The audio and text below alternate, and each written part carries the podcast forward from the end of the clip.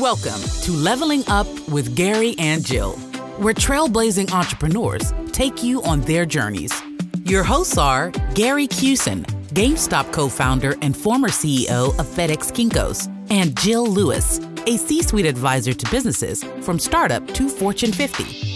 Each episode brings you into the heart of critical business conversations, guiding entrepreneurs towards those enlightening aha moments.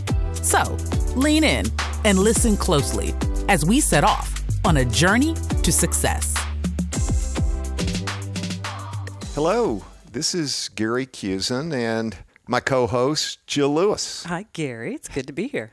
Oh boy, we're off and running. Uh, and thought we'd start our first episode uh, talking about what you can expect as a listener. In, in, in a nutshell, what it is is you are going to get to eavesdrop on mentoring sessions. And as Jill and I will talk about our backgrounds, you'll see we both have a long histories in business, and mentoring has become very important to both of us, and we both have been doing it for a very long time.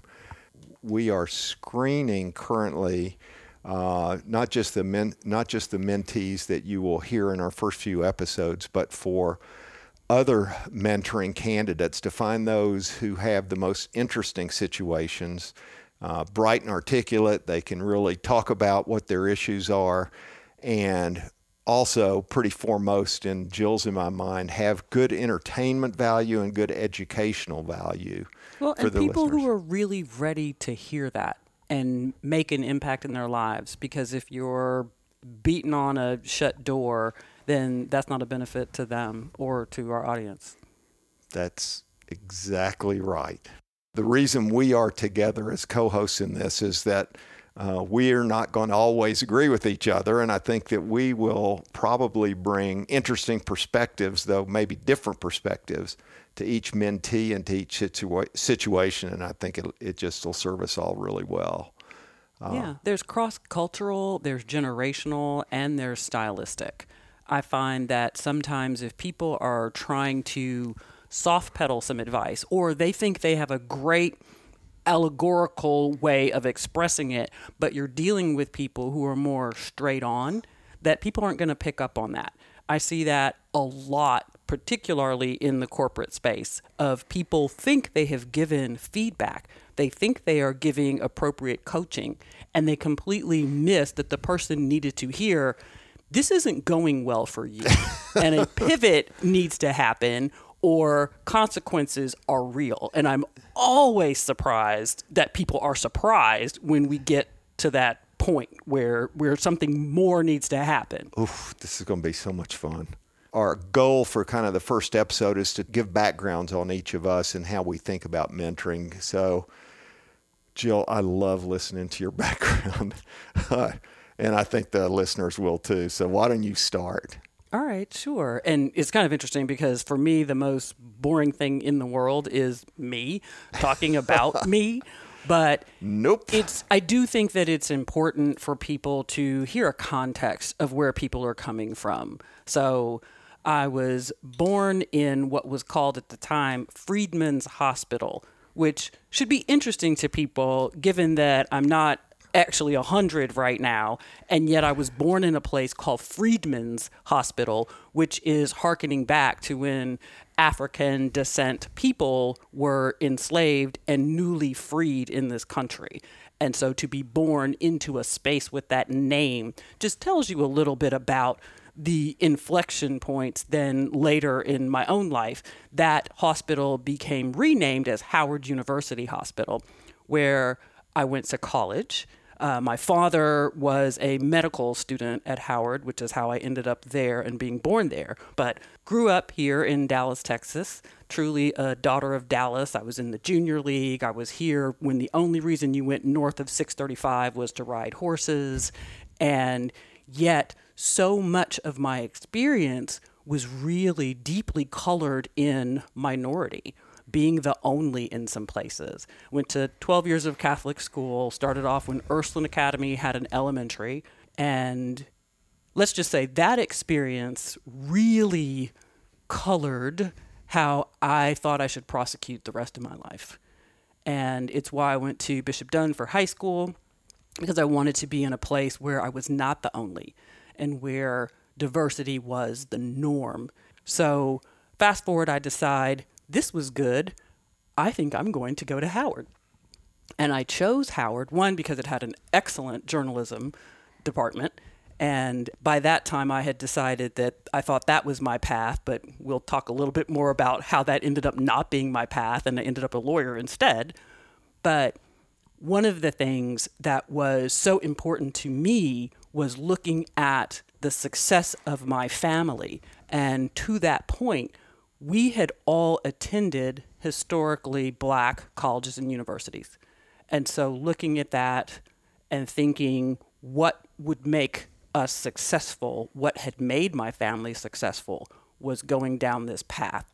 So that's how I decided to choose Howard and chose it among all the other universities. And again, I finished valedictorian in my high school. I did perfectly fine on the SAT.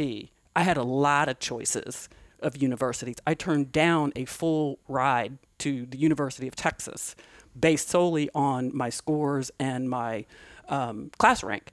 But I chose Howard, and it too was one of the best choices I could have made, not only for the quality of education, but for what it did for me as a person.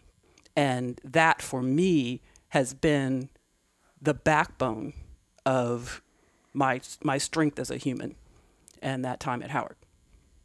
I learn more about you every time I hear about your background. It's incredible. And I'm sitting here, I'm kind of shrinking in my seat because, boy, my background is so boring.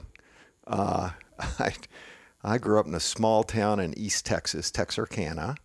On the Texas side, the main street in town was State Line Avenue, and one side was Arkansas, and one side was Texas. And the Arkansas side had all the liquor stores, and the Texas side had all the churches.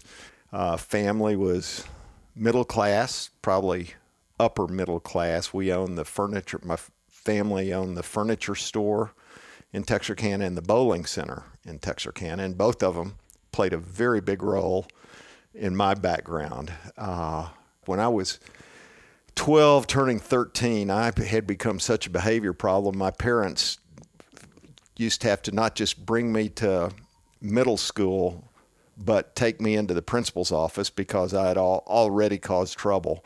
So I, I set some kind of record for number of licks with the paddle. And my parents decided the only way they knew to deal with that was they put me in the furniture company's warehouse. And they said, You're going to be working in the warehouse every Saturday, every summer, and every holiday till you go to college. And this is where you'll be able to be found. Little did they know that was the best thing that ever happened to me, and not for the reasons they thought. Uh, what was so cool for the first time in my life, I had friends. I became friends with everyone in the warehouse, and I earned their respect through my hard work. They called me the grain of salt in the pepper shaker. There were about 20, 10 to 20 people working in the warehouse. I was the only white guy. And after they realized I wasn't a plant by my father, and I proved I could break down a box car or break down a truckload of mattresses by myself, uh, I earned their respect. And I spent the rest of my high school years delivering furniture in a 50 mile radius of Texarkana, unloading box cars, and hanging with my friends. And I had such it was so helpful to me in learning how to so, socialize and also coming to grips with things like I'm good at math. I'm pretty good at math. I couldn't play dominoes with those guys. They when they start throwing the bones and pounding the chalk and I there were just so much I couldn't do, but I there's so much I was able to do with them and it and it ended up playing a very big role because uh, late 60s in Texarkana. I, I became president of the student body of the high school going into the year when Dunbar High School was shut down. And the general belief was Texarkana would go the way of Bogalusa, Louisiana, uh, all the towns that blew up, Mississippi burning, that whole time, the whole time period after Voter Rights Act had been passed, and it didn't, and no one quite knew why. And The reason was before my senior year, I knew I was I was a known entity in the black community in Texarkana, and I was hanging with the guys, and I and we I set up a meeting with the officers from Dunbar High School and said, "We got to do what are we going to do to make your experience better than it would otherwise be, and to keep everything everything working okay?" And there were a bunch of there were a bunch of issues and there was there were an array of personalities but the bottom line was let's see if you can do something easy let's have a soul band for homecoming and because they were sure we couldn't do that and so i said well let's do that and uh, sure enough we did that and sure enough nothing bad happened although well, nothing bad happened. There was a kerfluffle or two. Parents came and picked up their kids and took them home. White parents came and picked up their white kids, uh, things like that. But but not much. So it, I'm telling you this long story because at my graduation, our speaker was Ross Perot, who had just been on the cover of Fortune magazine as the wealthiest man in America, America's first billionaire. His company, EDS, had just gone public. And I got to sit right next to him, and I got a surprise award, a National Leadership Award for my role in keeping the lid on uh, Texarkana while we integrated a, a, high school with a long storied history that was really important in the black community uh, and integrated our Texas Texarkana Texas Senior High School. Ross loved that. He took me under his wing. He flew me back to Dallas with him the next day. He's he was big on leadership, and I tell you all that because he ended up backing me my first company. So I went from which you know you're going to have to unpack, right? That well, I will, I will, like but I, yeah, I, yeah I, I, I will. But the problem is, I got so much stuff to unpack in my life in general, so I'm going to skip around here because there are a lot of stories. So I went to the University of Texas, and frankly, just to be defiant to my parents, I told them I didn't need their money, I didn't need their involvement in in applying to college, and I went to the University of Texas, paid my way through UT did not know what I wanted to do, but at my brother's wedding in Wichita, Kansas, when I was a junior, everyone was whispering and pointing at a guy at the wedding and saying he's the richest man in Wichita, Kansas, and he went to Harvard Business School. By the end of the weekend, I was Harvard Business School rich, Harvard Business School rich. I know what I'll do. I'll go to Harvard Business School.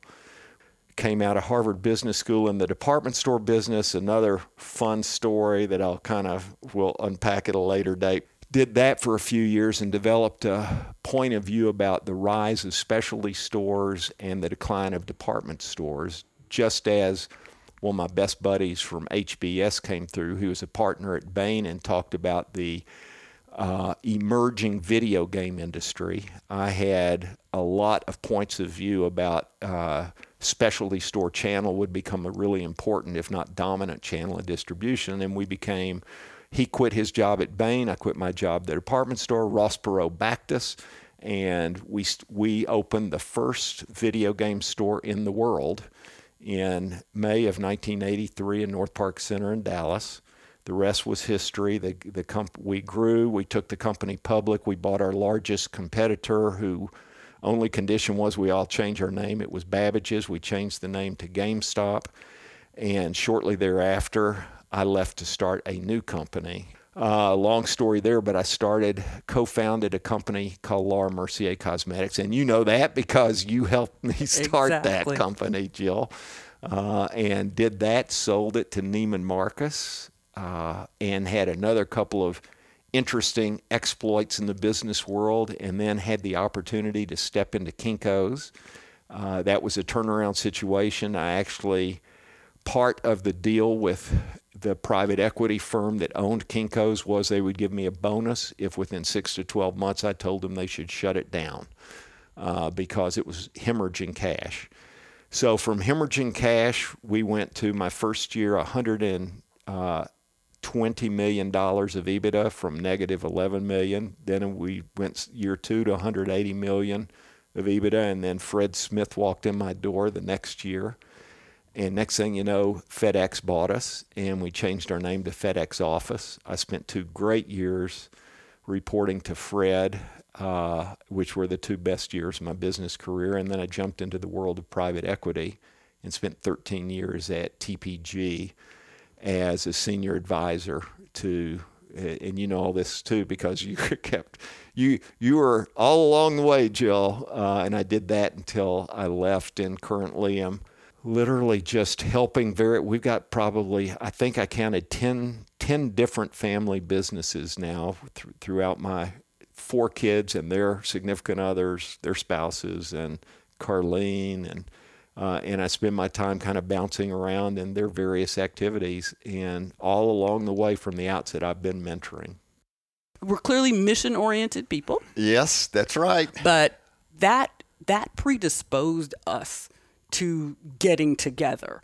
You know that is so funny, and and looping back on that because I was going to kind of save that when I was talking about why mentoring. Until you have become very close friends with people and you drive to deliver furniture and you get to a house to deliver the furniture and you go up on the front porch and the door opens and a white person is standing there and saying, You can come in my house. He cannot. Tell him to go get in a truck. And until you've seen that, stop in and stop out. It's it changed it it changed me even as a a young teen. The casual and callous indignities that I saw, I couldn't believe. From that point forward, I really started recognizing I had an advantage that was simply unavailable to the others, and that's that's it. That's completely wrong, and that's how that's where I developed the point of view that I would always and in any way I could give back to try and level a playing field. Anything that I could do. Yeah. Uh, so I know we talked about mentorship. Yes. And I want to bring us back to that because I think that mentor can be such an overused term and people don't understand what can I assign a mentor? Does a mentor happen organically? What does it really mean to need a mentor? I'm often looking at people who are on television and they're trying to explain some horrible thing that's befallen them. And I say to myself, I saw this one coming. I wish you'd called me. Even people who don't know me. It's like, if you had just called me, I could have told you the following. So, how do you think about mentorship? Well, it, it's a great question. And I, I believe I am fairly I may not be unique with this, but the way I mentor is seems to. I, by the way, I never paid any attention to mentoring other than I was doing it and enjoying it and believing I was doing some good. It never occurred to me there was a world of mentoring. There are rules of the road. There's process to do it. It just that hasn't been me. And in fact, I'm an episodic mentor, meaning I am here when a call comes in. I do not I do not mentor people, you know, every Friday or once a month or once a quarter. Yet I've mentored people for 20 years, and it may be I don't hear from them for three years, and then I'm very involved with them in, for a four month period. You know, and so my what I do is quite different now. It's but it's different in a lot of ways. So I have this belief that everyone carries baggage around with them in their life. And, and inside, and in my mind's eye, I see someone carrying lots of suitcases, all packed under all their arms. And inside those bags are every good and bad thing that have ever happened to them. And they they carry all of that with them in their lives. And it and from all of those comes a prism through which they view the world. And I believe those prisms are much like fingerprints because no two people's baggage have the same baggage, have the same things in them. If you believe that, if you believe that everyone views the world through a prism of their own background and experiences, then I find it hard to believe that I can tell someone what they, quote, should do because I can't see through their prism. So, as it works out, the Harvard Business School teaches through the Socratic method. And as I learned going through HBS, I made the best grades I've ever made in my life there. I, for the first time in my life, felt competent. I was in a room full of very smart people, and I realized I could hold my own where I had not realized that with my brothers and my parents pounding on me all the time. And I reveled in an environment where there's questioning and answering. And I developed my mentoring style literally features the first big thought since I can't get behind their prism, I can't tell them what to do. But what I can do is I can ask a lot of questions and keep asking questions until I see things start crystallizing as far as what is the real issue. Yeah. And then I ask questions that try to get them to get at what are their alternatives. I don't tell them what their alternatives are because maybe through their prism, I might match two or three of their alternatives, but maybe there are two or three more. I help them get at that.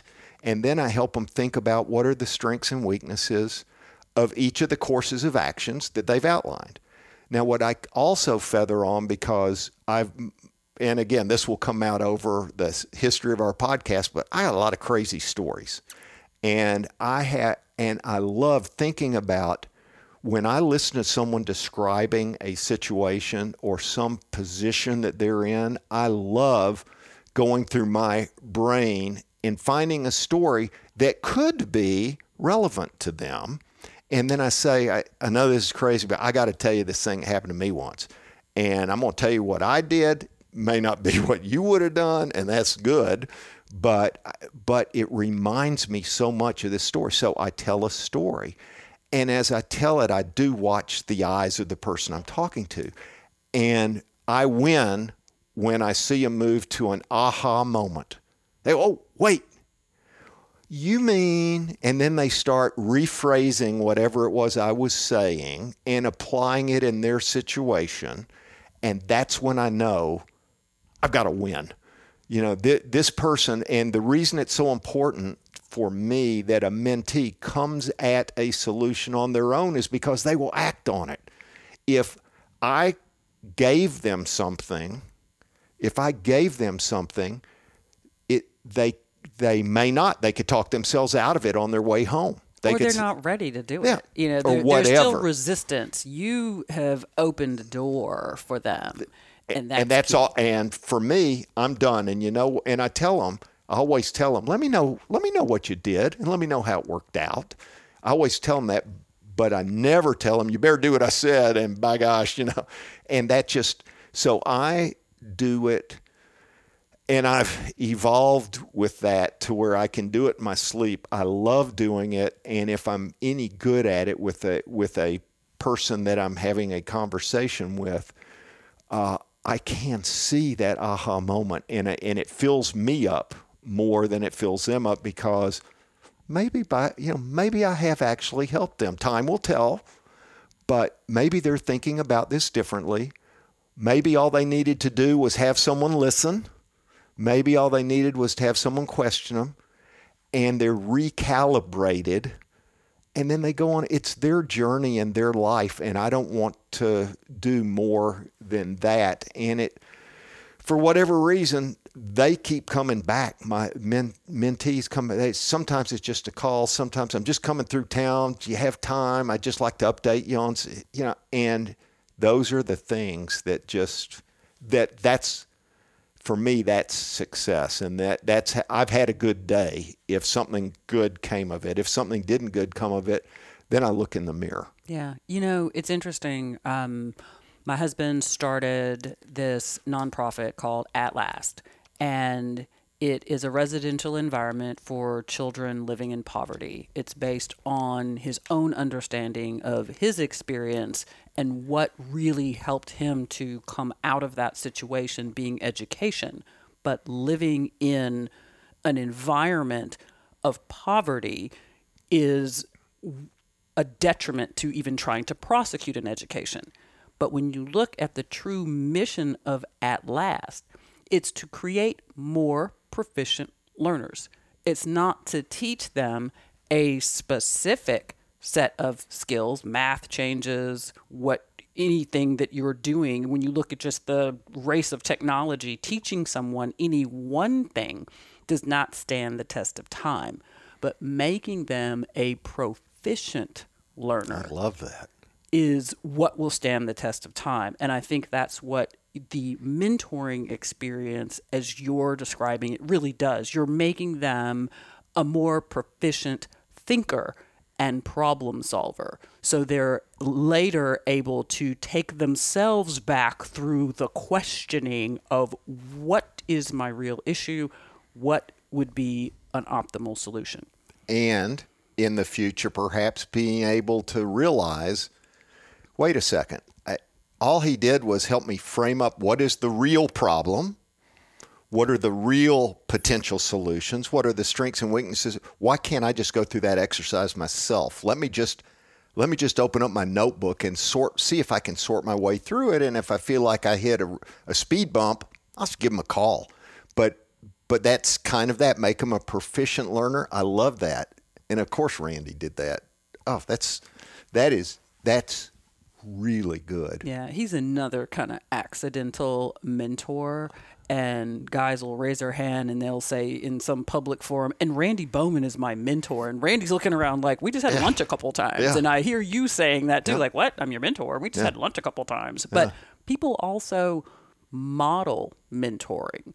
And when I think about what Ross models as a human that then you decided you would model as a human that then I decided I would model as a human is is part of that because it happens in little ways. I think I told you the story of in all the businesses that we have been in together.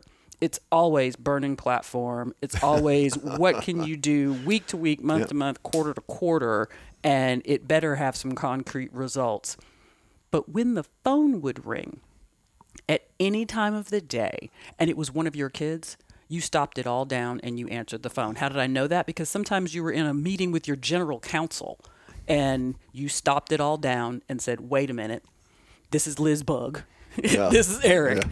This is Ben. I need to yeah. take this call. And the fact that you did that told me that how you manage this can never be something that takes you away from your core assignment, which is to be a member of your family, to be a leader of your family, to help to get them to the next level, these people that you've created. And that's your first mentoring assignment. Hmm. That yeah, that's that's an interest that's interesting way to look at it. Huh, that's great. Well, we're going to I Jill, I think we're going to have fun here. I can't wait till we get some great situations to uh, it's an evolution. I want to tell some stories on you a little bit because oh no. so and and they all wind up good and I don't think they're they're oversharing. but I can I can remember coming into your office and realizing that I hadn't properly thought through a problem. And it was your questions to me. I would come thinking I'm reporting something very important and I'd get a bunch of questions back that said I was not ready to present that problem. And so that's part of what I think people will learn. Do you have a problem that's even ready to present? It is also one of my management theories. Don't bring me a dead bird. so think about how a cat will bring you a dead bird. They lay it at the porch in front of your feet, and you do not know what that means or what you're supposed to do with that. the cat has done this yes. thing and is very pleased with itself. It, very intentional. Very intentional, but you're like, it's a dead bird. What do I do with that? And what I like to tell the folks that I work with, particularly junior associates, don't bring a dead bird bring something that I can interpret and help you with. Uh, this is, I'm telling you, this is, I think we are on to something here, Jill. I am looking forward, looking forward to exploring mentoring and having some great situations for listeners to listen to and for us to scratch our heads about and think about how can we approach it in a way that best helps the mentee get to wherever they need to go.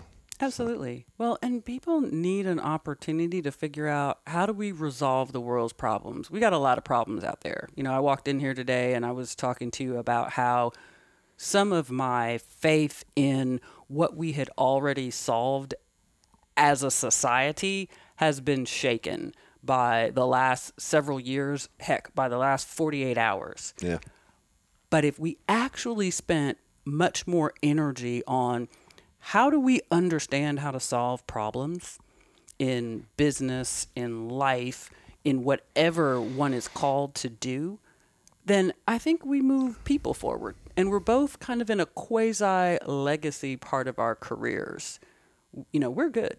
We, we can keep it moving, we can stop doing it, but we're still going because I think we want people to benefit from the paths that we have taken that while many more people in business who have a CEO background look like you as a white guy and not like me, I represent less than 1% of my profession as a African American female equity partner at a major law firm. I am less than 1%. So I cannot retire until I have made more of me. Yeah. Oof. This this is going to be great. I am excited and looking forward to our first episode with a mentee coming soon. This Man, is gonna uh, love it. This is going to be great. Let's see where this goes. I like it. Thanks. That's it for today's episode of Leveling Up with Gary and Jill. Thanks for joining us. And don't forget to subscribe, like, and share this podcast. For more inspiring stories and breakthrough moments, visit GaryandJillPodcast.com. See you next episode.